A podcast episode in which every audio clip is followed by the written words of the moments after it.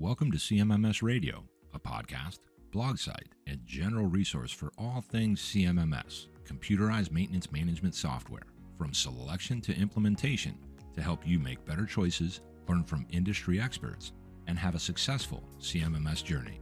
We'll bring in experts along the way to help us learn more about CMMS, facilities operations, and much more. If you need help with the CMMS project, send a message at cmmsradio.com using the What's on Your Mind link. Suggest a topic, share your CMMS story, or ask questions.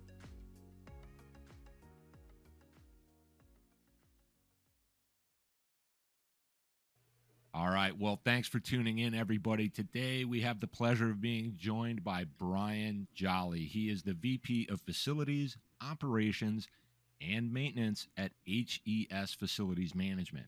He's a certified educational facility professional, educational facility professional, facilities management professional.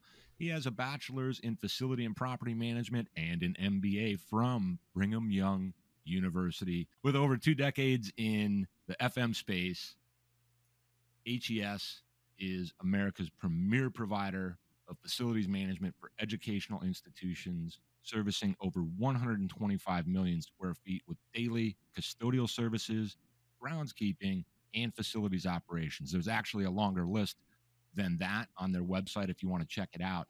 So, Bryan, welcome to CMMS Radio, and thank you for joining us today. Thank you so much. It's awesome to be here with you, Greg. Yeah, and I, I, you know, I really wanted to have you on the show because I've had the pleasure of working with you for a few years now on a few different projects. You know, several occasions where we've met, we've had these discussions about facilities and all these things, and I wanted to kind of bring that insight that I feel that you have to the show and anybody that listens to it or watches it to really get a feel for that. I think I think you're a true expert in what you do, and I'd like to know first what brought you to the FM space initially, and how did you get so good at solving problems in facilities, operations, and maintenance? well, I, I, appreciate the question. Um, you know, honestly, I started my career in construction. Um, so I was building hospitals around the country. Really liked the healthcare space. Um, and I found myself, particularly when we were doing a lot of the remodel work on hospitals, the guy that I was always interacting with, or the customer I was always interacting with, was a facility manager, right? Um, and I just happened to, uh, you know, I was probably 29, 30 years old and talked to uh, one gentleman is a facility manager in, in Arkansas. And I said, How did you get to be in this position? Right. Mm-hmm. And he said, Well, most of the guys end up just inheriting this, right? That I I used to fix the boilers and I worked on this and that, and I just inherently grew up into the system and, and became the, the facility manager. He said, but interestingly enough, there's a program out there that's world known um, at Brigham Young University. So the, the facility and property management degree program. And, and um, I happen to grow up in Utah, um, so I'm very familiar with BYU and and uh, looked into that. And I actually left my career, uh, married with four kids, uh, moved into the stu- the married student housing on campus, and uh, got my facility management degree. Um, and uh, it, it it's been great. Um, I, I really really enjoy the whole aspect of the built environment, right? That's why I love construction so much. Uh, I loved working in the healthcare. Um, but I think the thing that I really gained from the education is that we're more in the people business than we are in the building business, right? I think people kind of forget that when they hear the, the term facility manager. And um, yeah, we, we do clean toilets. Yes, we mop floors. Yes, we fix air conditioners, but we do all that for the sake of people. Um, and so uh, I really got a great education there and, and went out into the, the world. Um, while I was at BYU, I, I had a, a, mentor of mine, um, Doug Christensen was his name. Um, very familiar in the, in the APPA world. Most people in APPA know him. Uh, he really uh, showed me that education was the place for me. Um, so he mentored me in a, in a way that I have, have really have a fondness for the education uh, facilities world. and I've been in it ever since. Um, so that, that's kind of where it's it, it's brought me. Um, yeah, hopefully that answers your question. It does, it does, and what what I like that you brought up there is the mentorship because we've had some other conversations as it relates to that mentorship and. Mm-hmm one of the things I wanted to bring up today was you still have not only involvement at Brigham Young University, and you also participate in Facilithon. You're involved with that as well, I believe. And you're big on mentorship and the cultivation and essentially bringing up, raising up, if you will, the future of facilities maintenance, these these well newer newer players in the space are actually being developed and kind of brought up so that they can hopefully prevent a gap that a lot of us have talked about that we see coming where we're going to lose tribal knowledge when people retire uh, we're going to have lack of visibility on processes and whatnot so I'd love to get your take on how you approach mentorship, whether you're working with some folks at the Brigham Young program or you're doing something with Facilithon. And what are some of the things that that you that you do and that you find so rewarding about that part of what you do now? Well, genuinely, I believe my success is based on other success. Um, so I, I really feel strongly about helping others succeed in this business. Um, you know, we've got a lot of uh, young interest, uh, which I love seeing. There are a lot of young people who are, who are showing interest. I'm especially um, excited to see more young women uh, involved in this industry because it really has been a male-dominated industry, um, and we we need that. There is a place for women in this industry, and we need to help them um, be there. Um, but like I said, my my success is there. So I I go over routinely um, twice a year. I go to the facility management program at BYU, um, and I do a seminar where for an hour I speak and whatever topics they want to discuss. Um, I tend to do some recruiting selfishly, right, uh, and include them to show them what we do and see who's interested. And um, we've recently been able to hire three BYU graduates. Um, all have been placed in positions of leadership and are thriving uh, in the industry. Do they know everything coming out of school? No, no one does, right? Um, but they are gaining some great experience. And we're putting people in place, such as myself and, and others in the organization, who can mentor them, uh, who can answer questions, who can help them feel confident in making decisions. Um, that that's a big part of this business is that you've got to be able to make decisions in a fairly short amount of time um, without having to wait for everyone else to have an input.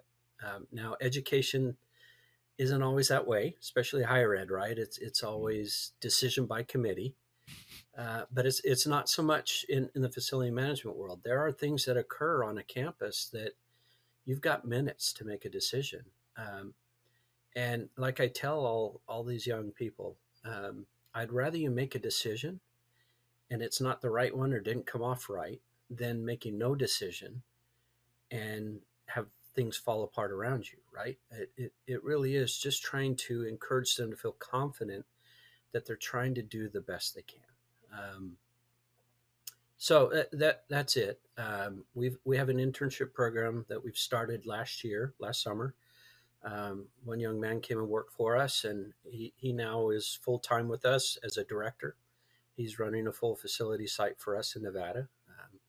We have two other young men who have joined us who um, are in what we call our leadership training. Uh, so both of them are, are an assistant role and, and working closely with the directors on site and helping to support, manage, and operate uh, the, the built environment. So there's a lot of that, but I, I, I would say all in all, I, I really enjoy watching people be successful, right? Whatever it is and and my success isn't theirs so we always talk when we start these mentorships what do you see as a success right what does success mean to you let's go down that road because what i think success is could be a completely opposite road for someone else. So, um, you know, Simon Sinek, you probably heard the name in, in, business. He's got a book out called Start with Why.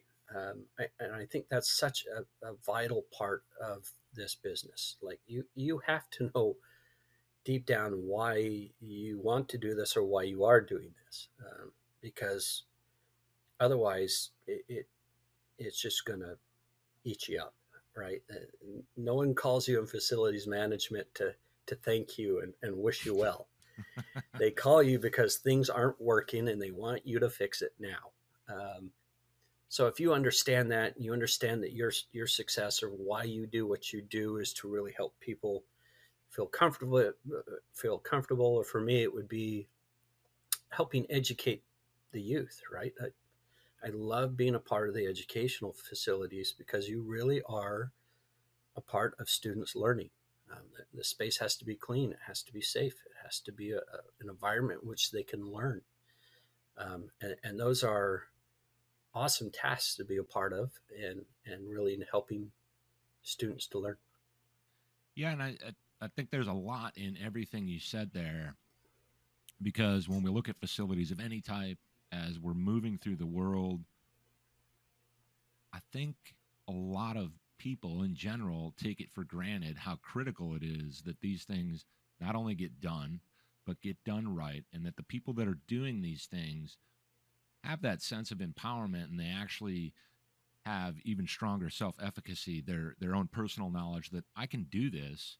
And when they're being mentored or when they're part of HES they've got people on the team from leadership like throughout laterally and upwards downwards to support and actually make that happen for them but what you don't do and, th- and, this is what i like so much is you don't forget about them in the process it's mm-hmm. almost like what they're doing what they're going towards what they're trying to achieve becomes the priority for you and therefore you get the outcome that you want for your clients for those employees for those people and it feels very very intentional and it also is filled with or imbued with this this kind of i almost want to say uh, goodness. Like it's it's about achieving something together so that everybody wins together but you never forget that you're raising people up that are going to carry the torch exactly if, if that's fair so we, we have to talk about CMMS a little bit. Now, I don't want to talk about specific products necessarily because yeah, some, sometimes I want to talk about a product, sometimes I want to talk about a process, but for you with you've got well over two decades of experience with all of this. You've seen a lot of different systems out there, you've used them. So one of my questions was how has the utilization of CMMS platforms empowered you these great employees and teams that you work with and help bring along and the of course clients. How does that really help you deliver what you deliver at HES because HES delivers a level of service that is in my opinion high. It's it's a it's the highest standard of what you're going to see out there. And th- this is not for everybody out there this is not to you know shout from the mountaintops it's something that i see i observe i've experienced it and i think it's important to understand how does cmms play a role in your ability to do that?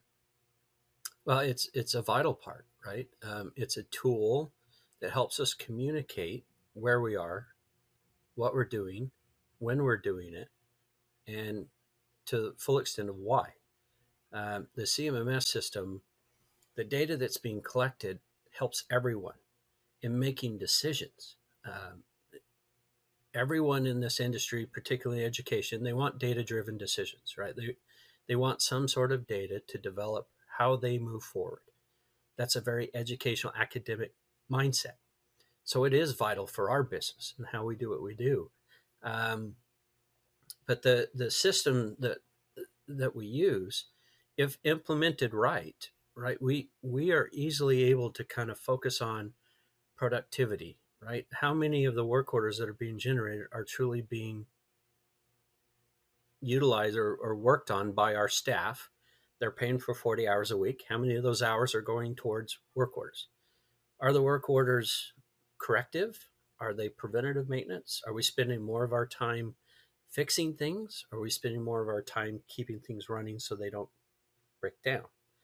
That's a conversation, right? Um, so the the way that, particularly in my um, purview and what I do for my company, managing that operation and maintenance component cannot work well without a CMMS system. It just it can't. Um, it has to be a clear communication to the customer. How are we doing what we're doing? When are we doing it? And are we really bringing value to what they're trying to accomplish? Are we showing that we're extending the life of their equipment based on the preventive maintenance, or are we showing that we're doing, you know, we're, we're doing nothing but corrective and, and reactive work because the place is falling down around us, right? Um, I can say that all day and I can write it in letters and emails, but when you have data, when you have a CMMS system that shows all of that, it's a much easier conversation to have. So, it, like I said, it, it is vital for us to be able to use and operate a, a, a clear CMMS system that that provides that reporting that we need.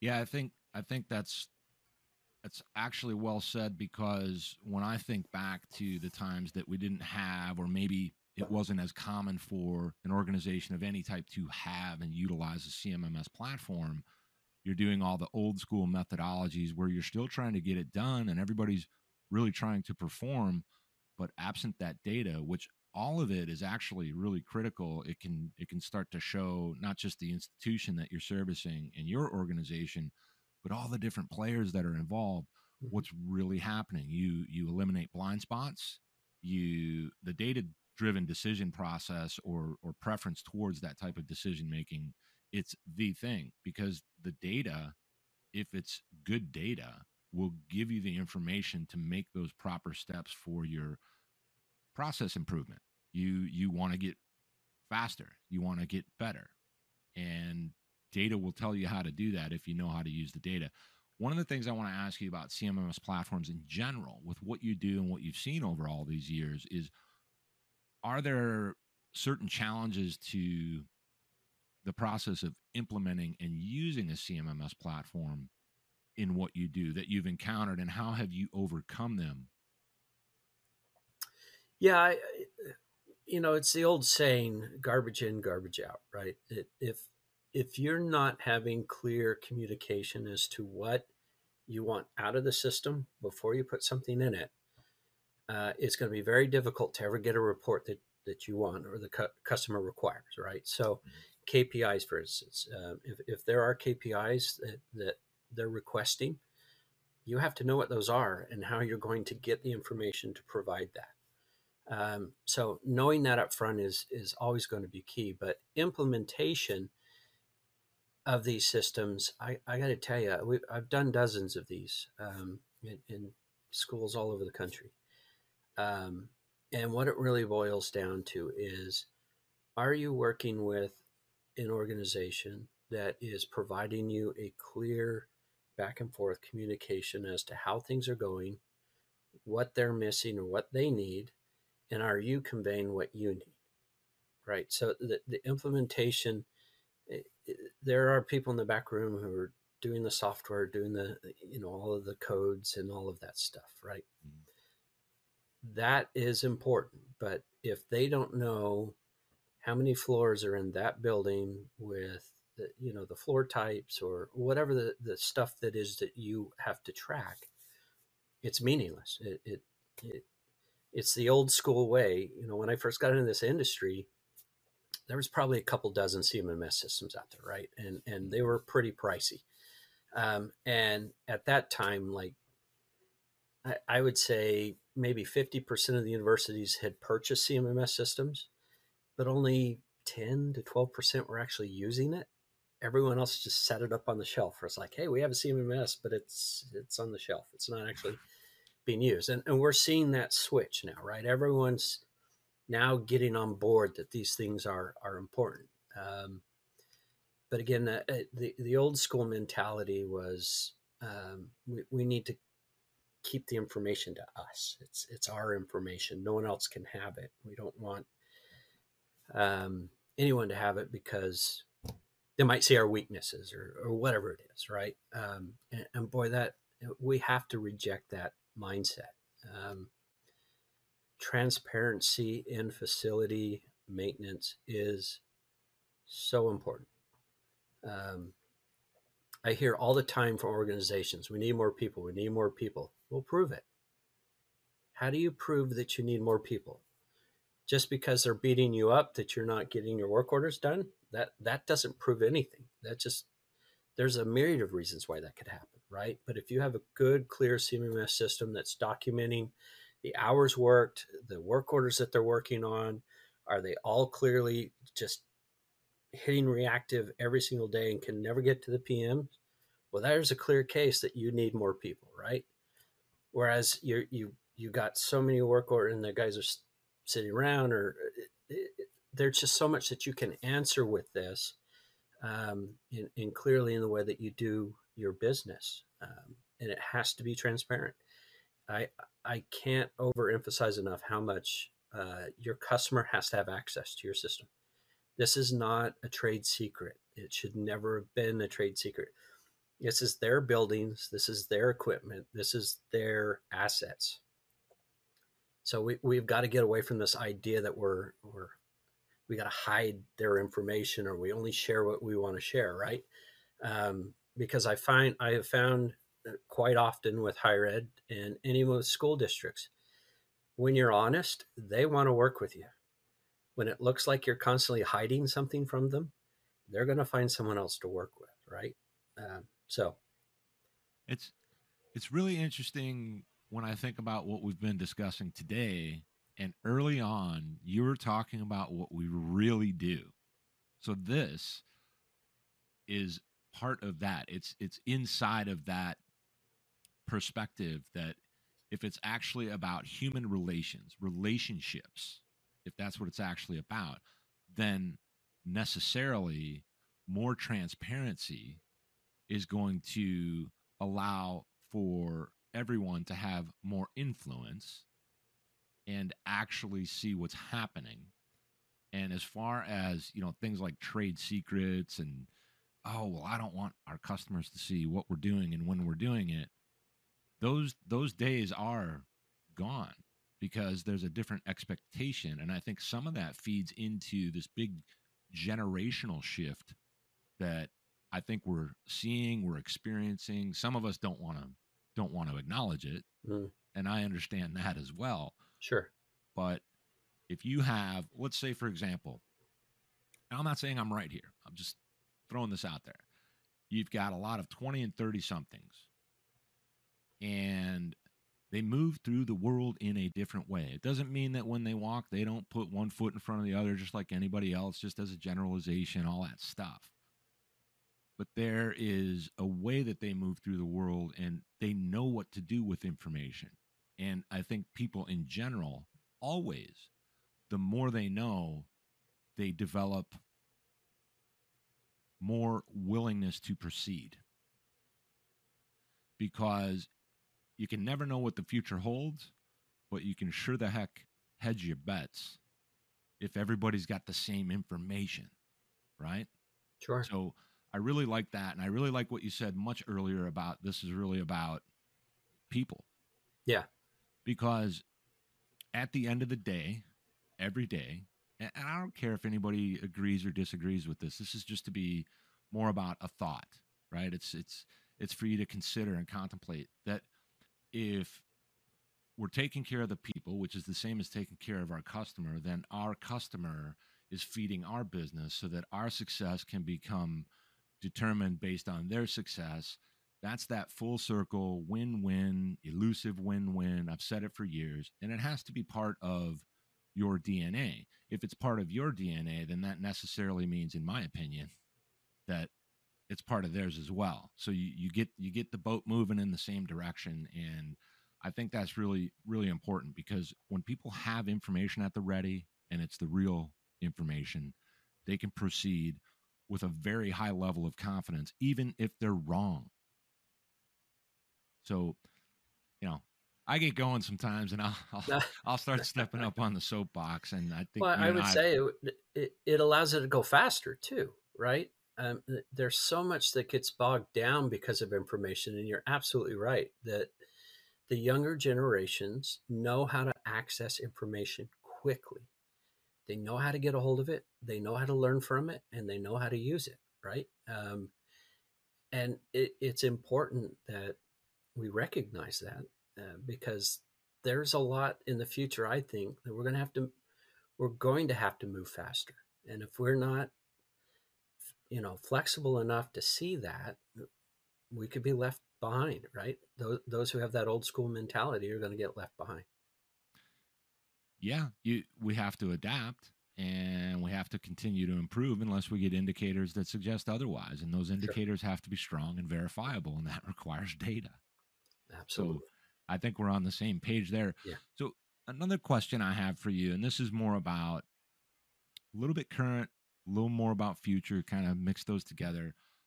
What do you think the role of artificial intelligence will be in facilities management, facilities operations, within CMMS platforms? Just a generalized view, in your opinion, on is AI going to play a significant role in maintenance? And if so, how do you see that unfolding? Look, absolutely. Um, I, I don't see why it wouldn't, right? Especially as you start to kind of look at controls, uh, the Internet of Things. Everyone has access these days where you can. I, I've got a technician who lives you know, in, in Las Vegas, Nevada, who's looking at the boiler in Anderson, Indiana, right? And he can do that through the internet. Um, so having uh, artificial intelligence get involved is, I think it's it's actually exciting. Um, kind of to my point earlier, it, it's going to speed up a lot of the processes and how we can do the work that we do, uh, particularly in the maintenance world. Um, it's going to help us uh, diagnose things that can occur or may occur well before they do, and allows our teams to say, you know what, that these are the PMs that we've got to work on, but based on what the artificial intelligence is saying, we need to change our priorities and shift to this work because this is where we see or where they see that the failure may occur or whatever that may be, right? um, and and then just in the business as a whole, there uh, uh, uh robotics, right? Um, er, there are a lot of people out there trying to sell these um, commercial grade um, vacuums and, and, floor care, and and um, you know with COVID, the sprayers and, and the UV lights, and th- there's so much that that come from that, and how you can design, develop, and operate that, and take that information back and make better decisions on, um, you know, is, is, are we really doing it the right way? Is there a better way to do that? So I, I absolutely see AI getting involved. Do I think that they're going to be um, more involved with the day to day work orders? No. Uh, you, you can't replace a skilled tradesman. Um, uh, you, you just can't. Um, there are things uh, I've got gentlemen and, and, ladies who work for me who can walk into a uh, a boiler room and instantly know what's what's going on just based on what they hear, what they smell, what they see. Um, can you teach that to something, or you know, can a robot learn some of that, or, or artificial intelligence? Maybe, um, but there's still the human factor that has to be involved in wrench turning and and you know blowdowns and and doing all that kind of work that that we have to do regularly to keep uh, uh, the assets moving and running. I agree, and it's a it's a common question I'm asking of late in various conversations because it's really all about that human element, and I think the consensus is, you know, a lot of people are concerned about things like, oh man, AI is gonna it's just to take over and it's eliminating jobs and all these types of things. Well, it's actually not really in place for that as much as it's in place for amplifying that human element. And I think that's the best way to look at it. You're not going to take away there's certain advantages to the human element that you're not necessarily mm-hmm. going to see in AI, not right now anyway. And it's more about amplifying the data, interpretation of data, and give you good indicators and supremely strong. Wow, that's a, supremely a really strong kind of kind of view of what to do next. It'll enhance that, but you still need that human element to kind of temper that a little bit, if you will. Now, sure. a question I have. this is more about HES. What are some of the unique advantages to an educational institution, whether it's just a school, school campuses, multiple campuses, or even including medical, because some of these schools and universities have mm-hmm. Really critical medical facilities. What are things that those clients get with HES that are unique and they wouldn't get with other providers? Good question. Um, you know, our our founders um, spent a great deal of time of trying to understand or, or at least develop what we thought would be uh, the differentiators, right? What what would make us stand out? Um, I I would initially I would point to our core values, um, going back to the people.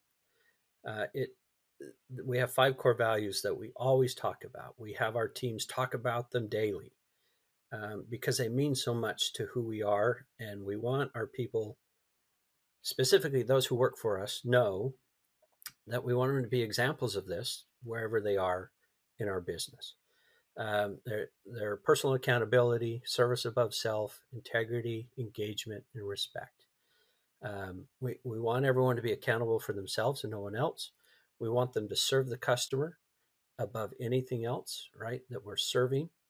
Uh, we want them to show integrity, be honest in all that you do. We want them engaged in their work, and we want them to show respect following those core values really defines a lot of what we do and why we do it. Um, we spend a great little time looking for what we call partners, right? We're not looking for customers, we're not looking for clients, we're looking for partners because the business is really about a partnership. We've got to work side by side in developing, designing, and implementing whatever those processes, those procedures that are related to that specific site. Um, and, and, so we, we spend a great deal of time from that. Um, and, and look, I've, I've seen that we've been in conversations with um, uh, potential partners, and it was very obvious we weren't going to be partners. And we, we thanked them for their time and, and we, we went and found someone else, right? There, there's a lot of that that goes on.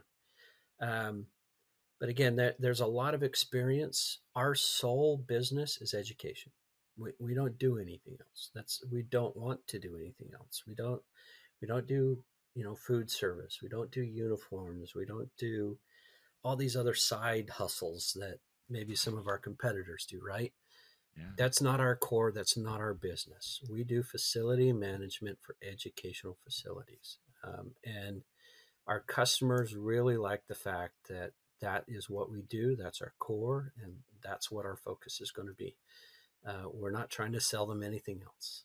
So. Right. I think that that makes a big difference right there. Being able to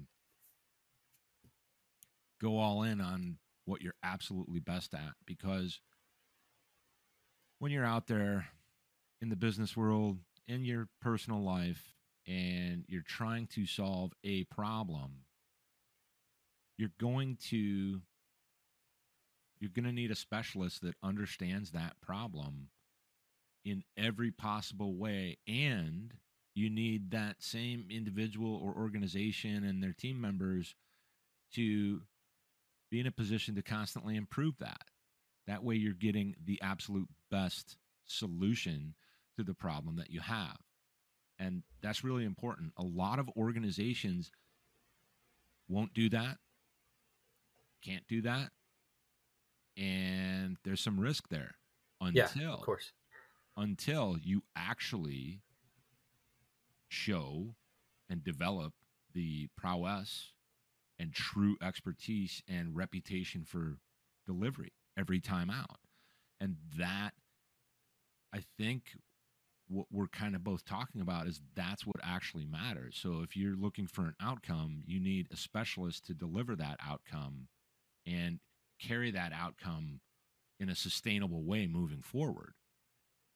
That keeps everybody moving in the same yeah. direction. And if you're doing too many other things, ad hoc things, side hustles as you put it or these these extraneous things where well we can create a revenue stream here we can create a revenue stream there at some point that might make sense but a lot of times it's much better to not have that yeah it's it's just the service kind of falls apart right because then the focus is really more on how do we get more of this work how do we get more of this money and less on how do we retain and and really develop a partnership with these folks we we have some rare sites. We've been with partners for 30 plus years, and, and that's pretty rare in our industry, right? That, um, that quite often you get the five year turnover and the RFP goes out, and then the next guy and the next guy, whatever that is. Um, but we we have multiple sites that are 20 plus years uh, and, and a couple over 30 and it really is again we, we genuinely just want to be a partner. We want to be in this business we want to be with them in their successes and support them as as they go through tough times um, and and come out the other end as true partners.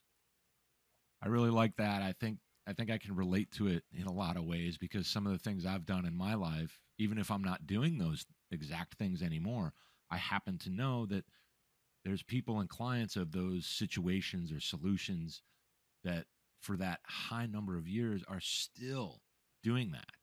Mm-hmm. and it feels really good to deliver like that. And i know everything's about a number at some point all well, that kind of stuff but of course. the, to to sustain long-term relationships like that it suggests that a lot of things are being done right and there's a lot of value being delivered. And that's really what matters. So very important for me to make sure everyone knows how can people get in touch with you if they want to learn more about HES or they want to learn more about what you do with Facilithon or just to start one of their own conversations? What's your preferred method for people to reach out to you?